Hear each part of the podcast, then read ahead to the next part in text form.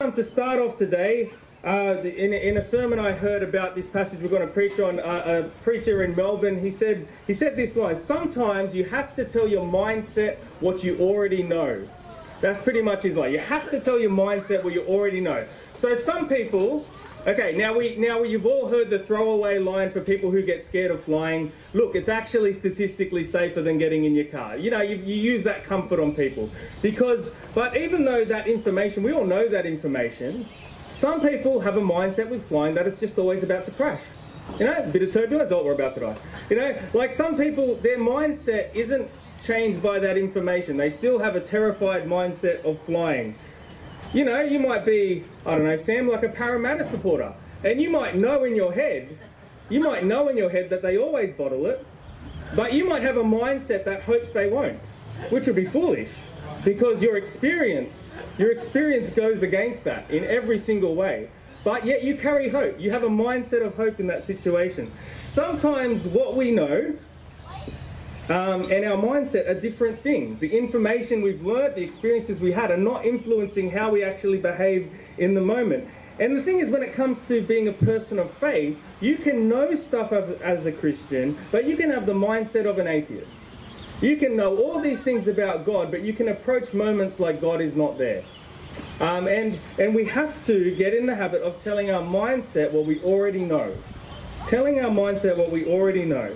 Uh, last week, um, for those who don't know, in this show, when we're talking about a time of transition and change, um, uh, so I'm, I've been the pastor for six years. I'm moving on um, in a month or so, um, and, and those reasons I've been talking about in the community, and we've been just focusing in this little series about, um, you know, speaking into that. What, how do we, how should we behave in times of great transition?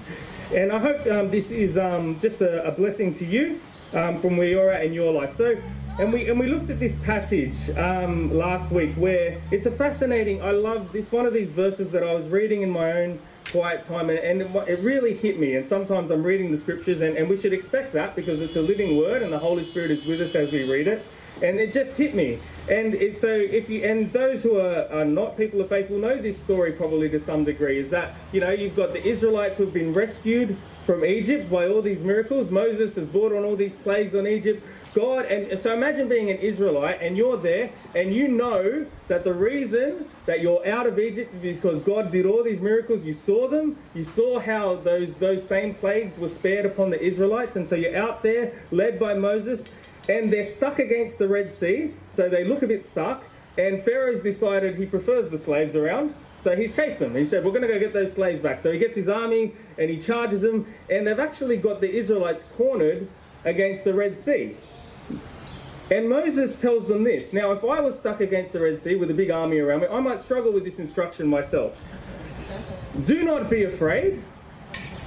Do not be afraid. Stand firm, and you will see the deliverance the Lord will bring you today. The Egyptians you see today, you will never see again. And then he says, The Lord will fight for you, and this is your instruction. You need only to be still. I would struggle to be still, surrounded by an army up against the sea. But Moses' instruction, his big instruction for the people is you need only to be still. And the Bible is full of frustrating commands like that, people. If you're an action person, sometimes, oh, these commands. So commands like be still, abide, stand firm. They're not fight or flight or panic or blame or despair or run. It's more like, no, no, just sit calmly and confidently in your hope in the Lord. Just be still. Very frustrating sometimes. But when we, and there's a term we use for that um, that I've, I've coined a bit like spiritual composure. That's when our hope is in the Lord. So, how can we as Christians have that mindset where we can actually be calm and confident and still and abiding no matter what the circumstance is? And, um, and it's a wonderful conversation to wrap around. Um, and today's passage is a really instructive passage in, in kind of trying to find that space. That this conversation between Jesus and his disciples made it into the sacred scriptures is kind of funny because it's a weird conversation, strange conversation. So we're in Mark chapter 8, verses 14, um, and we'll read down to 16. So uh, not, uh, uh, no, we're going to read down to verse 21, but we're going to look at different parts of it so we won't read it all the way through. Okay, so this is how it starts. Um, if, you, if you don't have a Bible in front of you, you can just listen along. This is how the passage starts. The disciples had forgotten to bring bread, except for one loaf they had with them in the boat.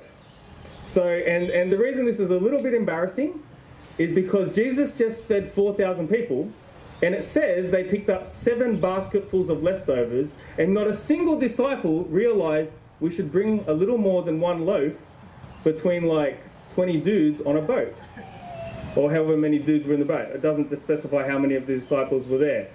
And one loaf of bread between 20 dudes isn't a lot.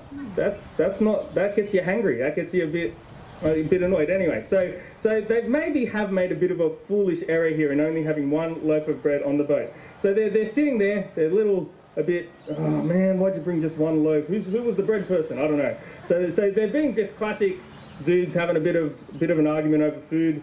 And verse 15, Jesus comes in and he says, Be careful, Jesus warned them, watch out for the yeast of the Pharisees and that of Herod. So he, he gives them this, this teaching. Watch out for the yeast of the Pharisees and that of Herod.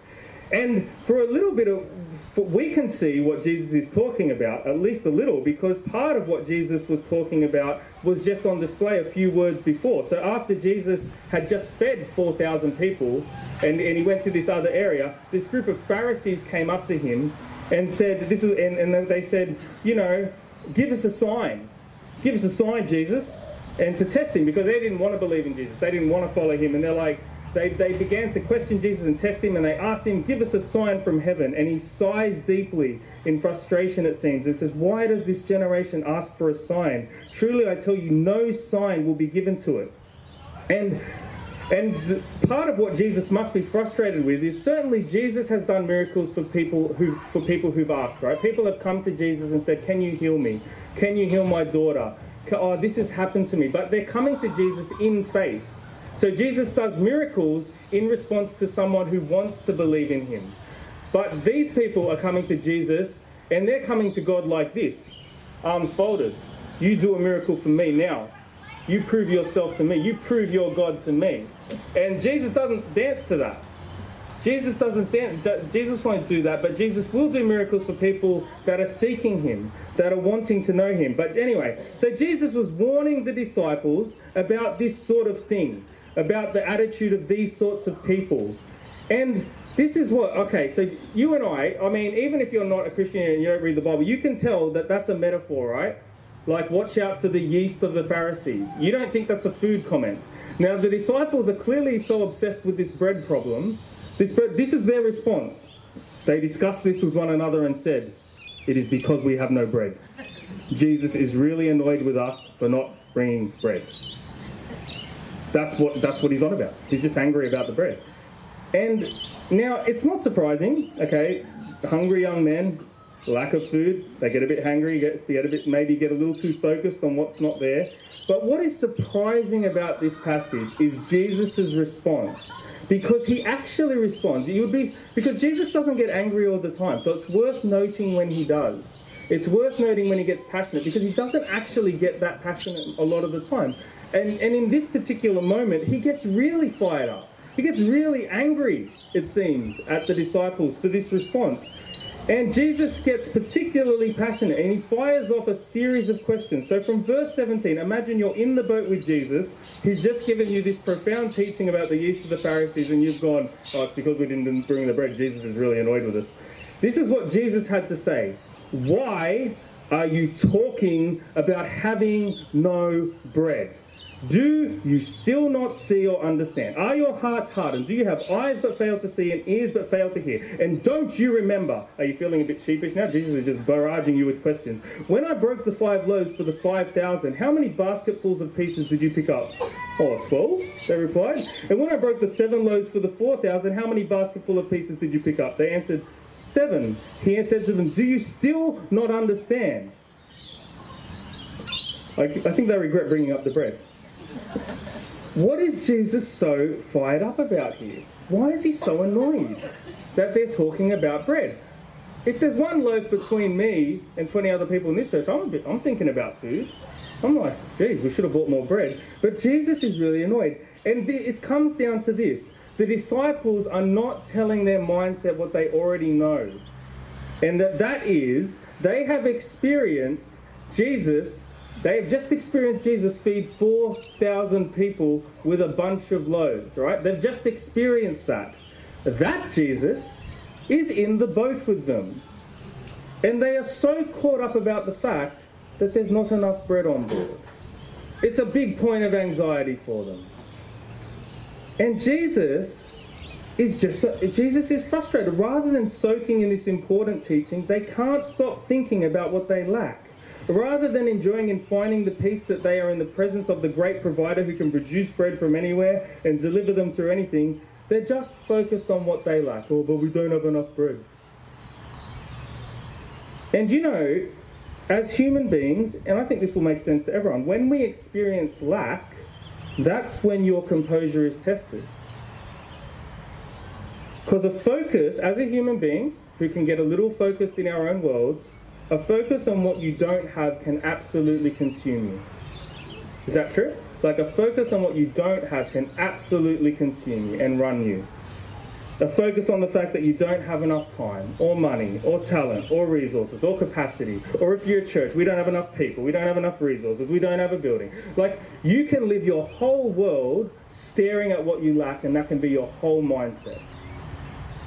And the disciples couldn't get their heads above what they lacked and realize that the provider is in the boat with them. When we're staring our lack in the face, your lack, moments where we, we feel like we don't have enough of what we think we should have, what mindset presents? See, you may be someone here who will confidently tell me, oh no, the Lord works for the good of those who love him. But your mindset when your world is a little tough is everything is against you and it's all for nothing. You've got to tell your mindset what you say you know. You may know that peace comes to those who present their anxieties to the Lord and trust Him. But your mindset the moment you feel a bit of financial pressure is to stress and act like the world is falling apart. You may know that the one who dresses the lilies in the fields and feeds the sparrows will certainly provide for you. And if you're like me in this life, it's crazy that I ever feel stress about provision because uh, in the one million days in my life, I have gone without a meal zero times and had lack of shelter zero times in my life. You think I would have enough reason to not stress and trust the Lord tomorrow? I've got to tell my mindset what I know. The disciples are with the provider. He is in the boat with them. They should be a little less anxious and concerned over a lack of bread. And a little more, perhaps, joyful and amazed that they are in the boat with the Saviour of the world. They're in the boat with the Saviour of the world. But get this I need to bring this home in an awkward way for those who would say they're Christians. All right, so for those who are followers of Jesus, yeah? Jesus has bestowed his Holy Spirit on all who believe in him. Yes? We agree? We agree? We agree. Okay, cool. Next, next is there's this verse. It says, Come to me, all you who are weary and burdened, and I will give you rest. Take my yoke upon you and learn from me, for I am gentle and humble in heart, and you will find rest for your souls, for my yoke is easy and my burden is light. Beautiful verse. And it's this picture of Jesus has said that if we yoke himself to us, if we yoke if we yoke ourselves to him, he will teach us as we go, yeah?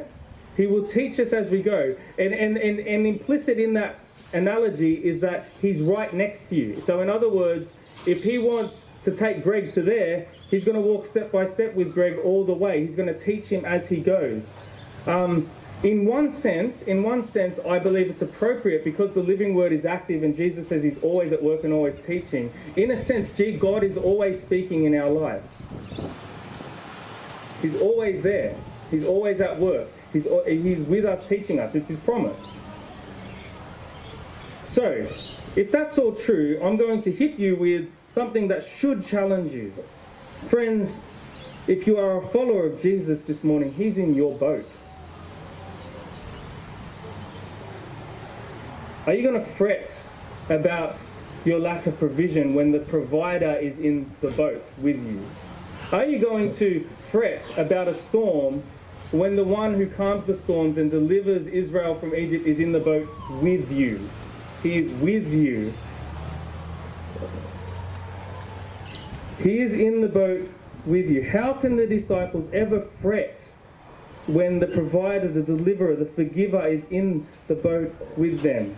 How can we fret over a lack of anything when the Son of God is in the boat with us? The one who pursued you, died for you, fed the 4,000, healed the blind and the lame, the one who said, Come to me, yoke yourself to me, he is in the boat with you. The one who said, I have come that you may have life to the full, is in the boat with you.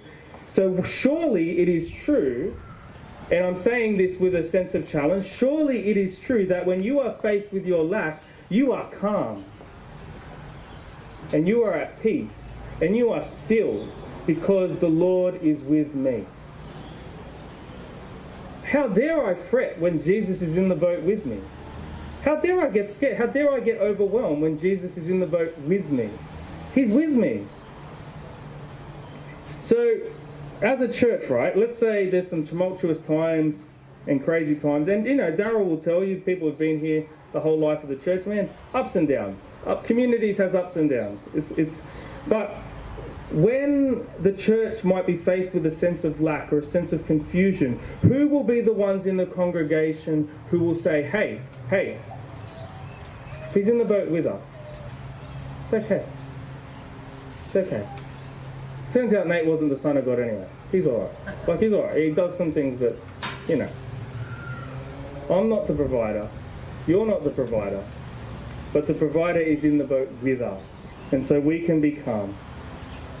I really want you to believe this morning that you can have faith that is still in any storm, in the face of any lack, and you can sit calmly in the promises of God. You know, the Lord's Prayer I like to say is a toolbox. You guys know this in the way I teach about. It's a toolbox that leans into all the attributes of God. So when we say, Thy kingdom come and Thy will be done, we're talking about Jesus as our King.